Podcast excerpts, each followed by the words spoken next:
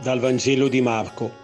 In quel tempo giunsero la madre di Gesù e i suoi fratelli e stando fuori mandarono a chiamarlo.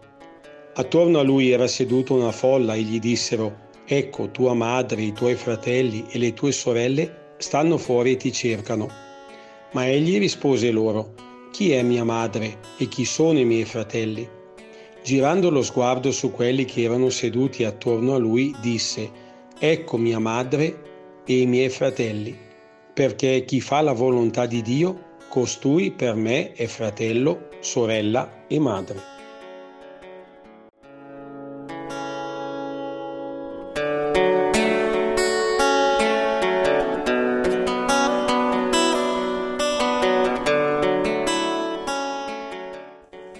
Quando nasciamo troviamo una madre e forse anche dei fratelli. La mamma ci partorisce con dolore, si prende cura di noi e ci aiuta a crescere.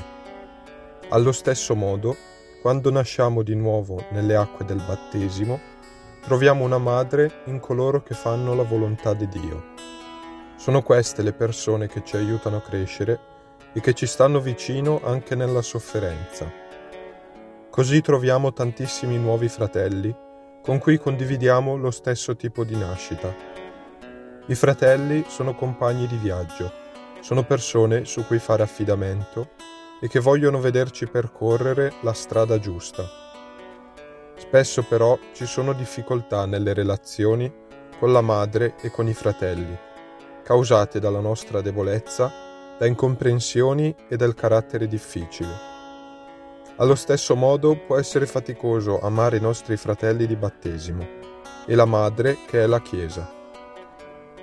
Nel brano di Vangelo i discepoli di Gesù sono descritti come più vicini a lui di quanto non lo siano i suoi parenti di sangue. Infatti i discepoli stanno ascoltando Gesù e lo circondano, mentre la sua famiglia è all'esterno, lontano da lui.